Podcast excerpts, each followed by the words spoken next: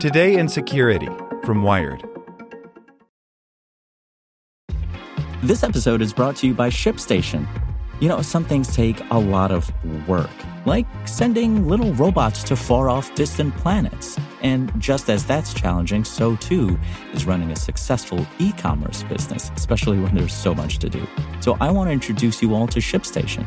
Now, I love using ShipStation because of its easy to use dashboard, which makes managing orders and printing labels a breeze and super smooth. Oh, and the customer service is just out of this world. It's exactly what you need to help grow your business. Sign up for your free 60-day trial at shipstation.com slash technews. That's shipstation.com slash technews. As a longtime foreign correspondent, I've worked in lots of places, but nowhere as important to the world as China. I'm Jane Perlez, former Beijing bureau chief for the New York Times. Join me on my new podcast, Face Off US versus China, where I'll take you behind the scenes in the tumultuous US China relationship. Find Face Off wherever you get your podcasts. Hey there, this is the spoken edition of Wired. Palo Alto Networks has the broadest, most comprehensive cybersecurity for private cloud, public cloud, and SaaS environments because secure clouds are happy clouds. Protect yours today at go.paloaltonetworks.com slash secure clouds. Sneaky exploit allows phishing attacks from sites that look secure by Lily Hay Newman. Phishing attacks can make even crusading technovangelists paranoid. One wrong click can put you out a ton of cash or cause a corporate breach, and they evolve constantly. Case in point, a cunning new exploit makes malicious phishing websites appear to have the same URL as known and trusted destinations. You know by now to check your browser while visiting a site to be sure it sports the little green padlock indicating TLS encryption. See it, and you know no one can eavesdrop on any data you submit, an especially important consideration for financial and healthcare sites. But a malicious site that can impersonate a legit URL and depict that padlock leaves precious few tip offs that you're dealing with an imposter. This particular vulnerability takes advantage of the fact that many domain names don't use the Latin alphabet. Think Chinese characters or Cyrillic. When English based browsers run into those URLs, they use an encoder called Punycode to render each character from a standardized library of character codes maintained by Unicode, the standards body for text online. This exploit takes advantage of that conversion process. Phishers can appear to spell out a familiar domain name using a different URL and web server.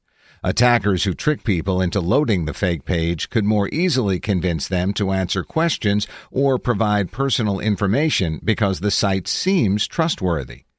These kinds of URL character manipulations, called homograph attacks, started years ago, and groups like the Internet Assigned Numbers Authority work with browser developers to create defenses, including Punycode itself, that make URL spoofing more difficult. But new twists on the attack still crop up.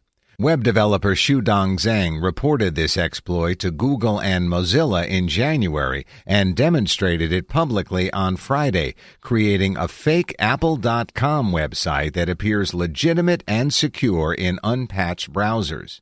Apple Safari, Microsoft Edge, and Internet Explorer protect against this attack.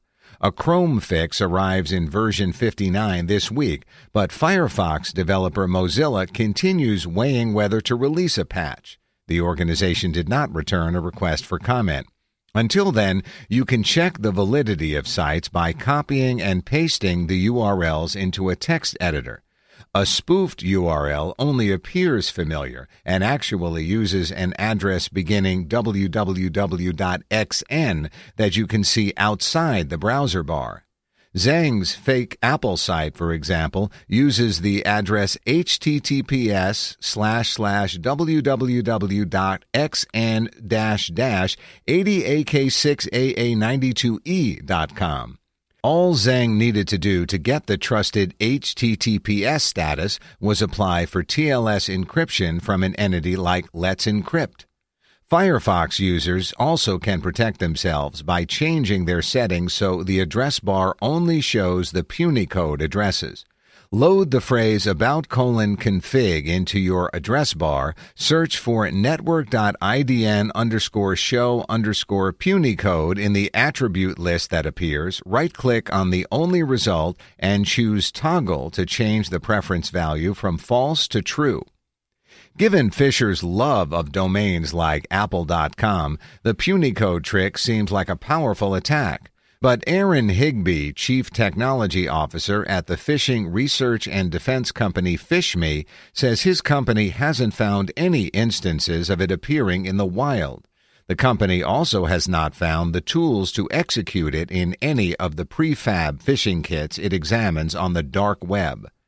That's not to say the exploit isn't out there somewhere, but Higbee says phishers may not find it reliable because browser autofill mechanisms and password managers won't autocomplete on spoofed sites. Such tools know, even if users do not, when a URL is not familiar. There's going to be a technical control for every phishing technique, and eventually that control will be outwitted, says Higbee. Phishing lives in that space. With the attack publicized, you may see an uptick in its use and further research into even more creative versions. So until that Chrome update comes through, keep a close eye on your URLs and anything weird on the websites they purport to show you. Want to learn how you can make smarter decisions with your money? Well, I've got the podcast for you. I'm Sean Pyles, and I host NerdWallet's Smart Money Podcast. Our show features our team of nerds, personal finance experts in credit cards, banking, investing, and more. And they'll help you make the most of your money while cutting through the clutter and misinformation in today's world of personal finance. You'll get clarity on strategies to help you build your wealth, invest wisely, shop for financial products, and plan for major life events. Listen to NerdWallet's Smart Money Podcast wherever you get your podcasts.